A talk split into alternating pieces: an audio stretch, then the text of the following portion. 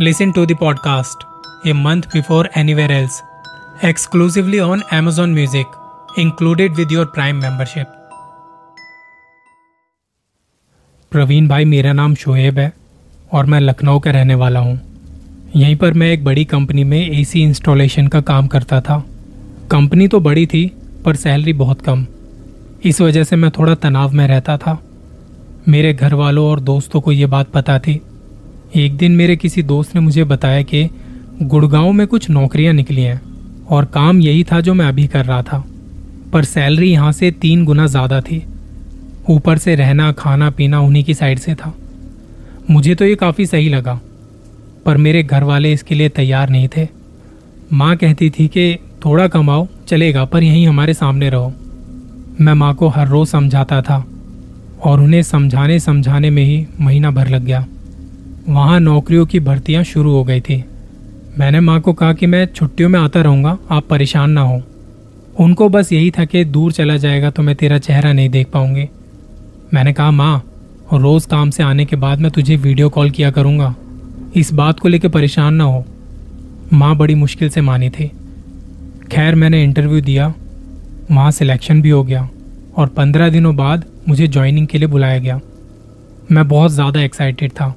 सारी तैयारियाँ कर चुका था, पर पता नहीं क्यों मुझे घबराहट हो रही थी। हमारे घर में मैं पहला ऐसा था जो नौकरी के लिए घर से दूर जा रहा था। गुड़गांव या उसके आसपास हमारा कोई रिश्तेदार भी नहीं था। ना मैंने वो जगह कभी देखी थी। अब मैं जिस कंपनी में लगा था, वो कंपनी अच्छी खासी बड़ी थी। ये काम मुझे आता भी अच्छे से था। तो यहाँ के कई सारे लड़के मुझे रिपोर्टिंग करने लगे। 2014 जून महीने की बात है। हमारी कंपनी को एक अर्जेंट ईमेल आई। एक हॉस्पिटल में कुछ एसी लगाने थे।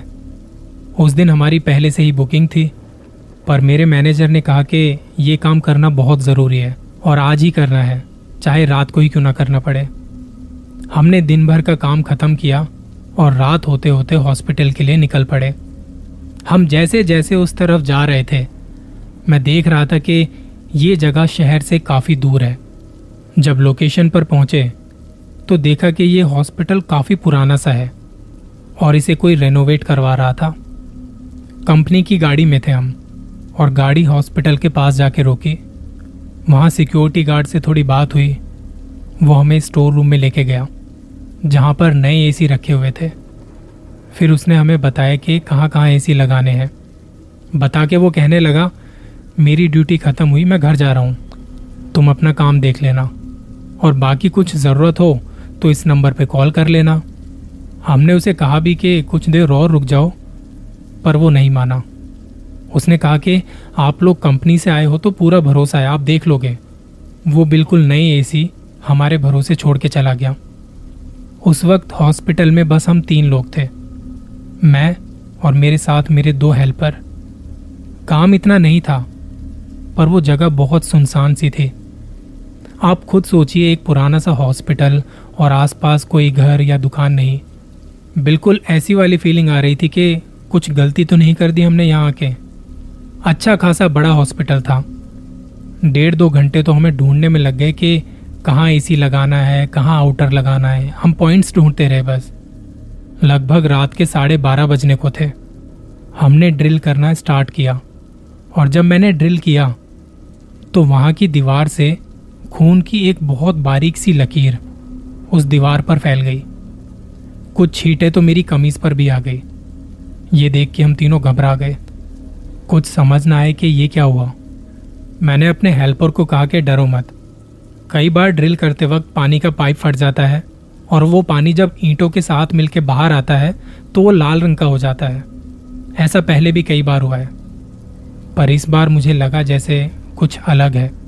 मैं उन्हें डराना नहीं चाहता था बस। इस पॉइंट को यूँ ही छोड़ हम दूसरे पॉइंट पर गए। मेरे साथ ये दोनों बंदे फरीदाबाद के रहने वाले थे। उनमें से एक ने कहा, सर, ये हॉस्पिटल मुझे कुछ सही नहीं लग रहा। क्यों ना हम दिन के वक्त आके एसी लगा दें? मैंने कहा, भाई, मैं कौन सा शौक से कर रहा हूँ? तुम्हें भी पता है ना, ऊपर से ऑर्डर है और ये काम आज ही करना है। डर तो मैं भी बहुत रहा था अंदर से। लेकिन काम करना भी मजबूरी थी हमारी। खैर, हम दूसरे पॉइंट पर पहुँचे। निशान लगा के मैं ड्रिल करने लगा। ड्रिल करने के बाद मैंने हेल्पर को कहा, मैं गैस का पाइप बाहर निकाल रहा हूँ। तू छत पर जाओ, इसे खींच। पर वो अकेला छत पर जाने को तैयार नहीं था। तो मैंने दूसरे बंदे को कहा कि, यार, तू भी इसके साथ ऊपर चला जा। एक तो वहाँ लिफ्ट वगैरह चल नहीं रही थी। वो सीढ़ियों से ऊपर गए। मैंने पाइप बाहर निकाला। और हेल्पर को फ़ोन किया। उसे बता रहा था कि कैसे कैसे क्या करना है। पाइप ऊपर की तरफ़ पहुँचने ही वाला था। मैंने हेल्पर को कहा, छेद में हाथ डालो और पाइप खींच के निकाल लो। लेकिन जैसे ही मैंने ये कहा, मुझे हेल्पर की चीख सुनाई दी। वो आवाज़ सुनते ही मैं छत की तरफ़ भागा। मेरे दिमाग में ये था कि उसे करंट वगैरह ना लग गया हो। जब मैं छत पर उनके पास पहुँचा तो मैंने देखा कि वो दोनों डरे सहमे से उस छेद की तरफ़ देख रहे थे, जिसमें से पाइप निकला हुआ था। मैंने उनसे पूछा कि क्या हुआ। तब उसमें से एक ने अपना हाथ मेरे सामने कर दिया। उसके हाथों पर किसी के नाखूनों के निशान थे, जैसे किसी ने उसके हाथ पर झपट्टा मारा हो। मैं हैरान, परेशान चारों तरफ़ देखने लगा कि ऐसा कौन है यहाँ, जिसने इसके हाथों पर झपट्टा मारा है। मुझे दूसरे बंदे ने कहा सर, जब इसने पाइप निकालने के लिए उस छेद में हाथ डाला, तब ऐसा लगा जैसे किसी ने उसका हाथ पकड़ लिया हो, और वो इसे अंदर खींच रहा था। मैंने बड़ी मुश्किल से इसे बाहर की तरफ़ खींचा। मेरे हाथ में एक टॉर्च थी। मैंने तब उस छेद में देखा तो वहाँ कुछ भी नहीं था। और जिसके हाथ में वो निशान बने थे, उसने काम करने से अब मना कर दिया। कहने लगा, सर, अब मैं वापस जा रहा हूँ। वो इतना घबरा चुका था कि ये कहते ही वो चला गया। अब उस जगह पर बस हम दोनों रह गए थे। दूसरे हेल्पर ने कहा, सर, यहाँ पे आप मानो या ना मानो, कुछ भूत प्रेत जैसा है और वो हमारी वजह से परेशान हो रहे हैं। मैंने उससे कहा कि मैं भी मानता हूँ ये सब, पर मेरी मजबूरी है मैं नहीं जा सकता यहाँ से। ऐसा कर आधा घंटा आराम से बैठ के देखते हैं कि क्या है। कुछ होगा तो सामने आ जाएगा और फिर हम थोड़ी देर वहीं बैठे रहे। पिछले आधे घंटे में वहाँ कुछ भी नहीं हुआ। और मैंने उससे कहा, चल बेटा, अब काम पे लग जा। जल्दी से काम खत्म कर, यहाँ से निकलते हैं। हम वापस से काम पे लग गए।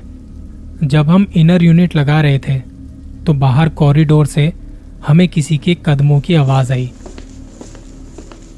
ऐसा लगा जैसे कुछ लोग बात करते हुए हमारे कमरे की तरफ़ आ रहे हैं। हमें लगा शायद हमारी मदद के लिए कोई आ रहा है। वो आवाज़ सुन के हमने थोड़ी राहत की सांस ली। पर वो आवाज़ हमारे कमरे तक आके रुक जाती है और दोबारा से वो आवाज़ दूर से हमारे कमरे की तरफ़ आती सुनाई देती है और फिर से कमरे के पास आके रुक जाती है। मैंने हेल्पर को कहा, बाहर जाके उन्हें कमरे के अंदर ले आ शायद उन्हें पता नहीं है कि हम किस कमरे में हैं। हेल्पर बाहर चला गया, उन्हें ढूँढने लगा और थोड़ी देर में वापस कमरे में आके खड़ा हो गया। उसके चेहरे पर डर नज़र आ रहा था। कहने लगा, सर, बाहर तो कोई भी नहीं है। फिर वो आवाज़ किसकी आ रही थी? मैंने उसे तसल्ली देने के लिए कहा कि, हो सकता है वो लोग वापस चले गए हों। उसने कहा, सर, उनकी आवाज़ आते ही मैं बाहर गया था। अगर कोई जा रहा होता तो मुझे नज़र तो आता ना? मैंने उससे कहा कि, देखो यार, अगर तुम इतना डरोगे तो काम खत्म करके हम कैसे जा पाएँगे? तुम अपना ध्यान काम पर रखो बस। और जो हो रहा है उसे इग्नोर करो। भले ही ये बात मैं उससे कह रहा था, पर मेरा खुद का ध्यान भी उन्हीं चीज़ों पर था। अब ये दूसरा एसी था जिसका पाइप छत पर खींचना था। मैंने उससे ऊपर जाने को कहा, पर उसने छत पर जाने से मना कर दिया। तो मैंने कहा कि ठीक है, तुम यहीं रहो, मैं छत पर जाता हूँ। जब मैं सीढ़ियों से ऊपर की तरफ़ जा रहा था, तब मैंने देखा कि किसी एक कमरे की लाइट जल रही है। ये वो वाली लाइट थी जब पेशेंट को कुछ चाहिए होता है तो वो लाइट का बटन दबा देता है। मैं सोच रहा था कि कौन हो सकता है? जाके देखूँ तो सही। मैं बहुत धीमे कदमों के साथ उस तरफ़ जाने लगा। कमरे के बाहर कान लगा के सुनने लगा कि कौन है। ध्यान देने पर भी अंदर से कोई आवाज़ नहीं आई। फिर मैंने बहुत धीरे से दरवाज़ा खोला और देखने लगा। वहाँ मुझे कोई नज़र नहीं आया। पर एक बेड अभी तक हिल रहा था। लग रहा था जैसे कोई मेरे आते ही उस बेड से उठकर भागा है। पर एक बात मुझे समझ नहीं आई। मैं दरवाजे पर हूँ। मुझे तो कोई दिखाई नहीं दिया। उस वक्त मेरा दिल कह रहा था कि तू यहाँ से निकल। ये जगह बिल्कुल सही नहीं है। मैं बस इसलिए रुका हुआ था कि जॉब हाथ से न निकल जाए। कंपनी ये बात मानेगी नहीं। मेरे दिमाग में अजीब अजीब चीज़ें आ रही थी। मैं वापस से सीढ़ियों की तरफ़ जाने लगा, कि तभी पीछे से मेरा हेल्पर लंगड़ाता हुआ, भागता हुआ आ रहा था। वो कहने लगा, सर, मैं सीढ़ियाँ लगा के ऊपर चढ़ा हुआ था कि किसी ने वो सीढ़ियाँ खींच दी। वो नीचे गिरा, जिसकी वजह से उसके हाथ और पैर में चोट आ गई। मैंने उसे समझाया कि सीढ़ी स्लिप हो गई होगी यार, तुम्हें कोई वहम हुआ है। इस पर वो गुस्से में बोला, सर, आप कैसी बातें कर रहे हो? मैं ये काम पहली बार थोड़ी ना कर रहा हूँ। आप छोड़िए इस काम को और जल्दी से यहाँ से निकलते हैं। मैं पहले ही कह चुका हूँ कि ये जगह बिल्कुल भी सही नहीं है। इस जगह पर किसी को हमारी मौजूदगी बिल्कुल पसंद नहीं आ रही, और यहाँ का सिक्योरिटी गार्ड भी इसी वजह से चला गया था। उसे पता होगा कि रात में यहाँ पे क्या होता है। अभी हम ये बातें कह ही रहे थे, और वहाँ की खामोशी में दोबारा से किसी के चलने की आवाज़ आने लगी। और धीरे धीरे वो आवाज़ ऐसी हो गई जैसे कोई भागता हुआ हमारी तरफ़ आ रहा है। मैंने हेल्पर को वहीं बैठा दिया और खुद जाके देखने लगा कि कहीं कोई हमें डराने की कोशिश तो नहीं कर रहा। अब मैं उन आवाज़ों को फॉलो करने लगा। मुझे नज़र तो कुछ नहीं आ रहा था और अचानक से एक कमरे का दरवाज़ा खुला और वो भागने की आवाज़ अब उस कमरे में चली गई और फिर कमरे का दरवाज़ा धड़ाम से बंद हो गया। मैं डर भी रहा था, पर मुझे देखना था कि ये है कौन। तभी मेरे दूसरी तरफ़ की किसी खिड़की से गुर्राने की आवाज़ आई। ऐसा लगा जैसे कोई मुझे देख रहा हो वहाँ से। मैं अब उस कमरे की तरफ़ जाने लगा। धीरे से कमरे का दरवाज़ा खोला तो देखा कि अंदर गुप अंधेरा, और अब वो आवाज़ आनी भी बंद। वहाँ लाइट जलाई तो कोई नहीं था। अब मैं वापस से उस कमरे की तरफ़ जाने लगा, जहाँ से वो भागने की आवाज़ आई थी। जब मैंने उस कमरे का दरवाज़ा धीमे से खोला तो देखा कि वहाँ आठ दस बोने जो दिखने में बड़े भयानक से थे। मैं उन्हें देखते ही वहाँ से वापस सीढ़ियों की तरफ़ भागने लगा। मुझे पीछे से उनके भी भागने की आवाज़ आ रही थी, लेकिन मेरी इतनी हिम्मत नहीं थी कि मैं पीछे मुड़ के देख सकूँ। मैं अपने हेल्पर के पास पहुँचा, उसे कंधे पर उठाया और छत की तरफ़ भागने लगा। ऊपर आते ही मैंने वो दरवाज़ा बंद कर दिया। हेल्पर को दिलासा देते हुए कहा कि मैं मदद के लिए किसी को बुलाता हूँ, तुम शांत हो जाओ। मैंने अपने दोस्तों को फ़ोन किया, पर आधी रात के वक्त कोई फ़ोन भी नहीं उठा रहा था, और हम में से किसी की भी हिम्मत नहीं थी कि उतर के नीचे से भाग जाए। हम वहीं बैठे काँप रहे थे।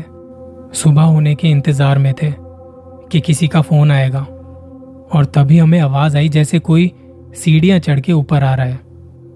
हम लोग डर की वजह से छत के एक कोने में जाके बैठ गए।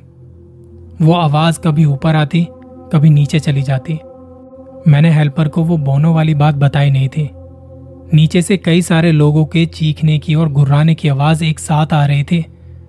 सुबह के चार बजने को थे। इतने में मेरा फ़ोन बजा। जल्दबाजी में वो फ़ोन मेरे हाथ से छूट गया। मैंने फ़ोन उठाया तो मेरे दोस्त का कॉल था। वो सुबह फजर की नमाज़ के लिए उठा था। मैंने उससे कहा कि, भाई चार पाँच बंदों को लेके तुम जल्दी से यहाँ पे आ जाओ। ये जगह थी भी इतनी दूर के उन्हें पहुँचने में घंटा भर लग गया। सुबह की हल्की सी रोशनी हो चुकी थी, पर हम लोग फिर भी नीचे नहीं गए और उनके आते ही हमने उन्हें ऊपर बुला लिया, फिर उनके साथ वहाँ से निकले। मैंने उसी दिन जाके ये बात अपनी कंपनी में बताई तो उन्होंने हॉस्पिटल के खिलाफ एफआईआर लिखवाई। जब पुलिस वहाँ गई और उन्होंने छानबीन की तो उन्हें भी कुछ ऐसी चीज़ें मिली जिसके बाद उस हॉस्पिटल को सील कर दिया गया और वहाँ का रेनोवेशन का काम भी बंद कर दिया गया। आज तक उस जगह का काम रुका पड़ा है। जो कुछ भी हुआ, वो बड़ा खौफनाक था। बाद में जब मैंने अपने दोनों हेल्पर को वो बोनो वाली बात बताई तो उनकी हवाइयाँ उड़ गई। इस केस के बाद कंपनी ने अपनी पॉलिसी में बदलाव किए। रात को कोई भी काम करेगा तो क्लाइंट की तरफ़ से उसे सिक्योरिटी दी जाएगी और कंपनी की तरफ़ से भी। पर इस केस के बाद मैंने रात को कोई भी काम अपने हाथ में लेने से मना कर दिया। मैं पहले इन चीज़ों में इतना विश्वास नहीं रखता था, पर खुद के साथ भी थी तो पता चला।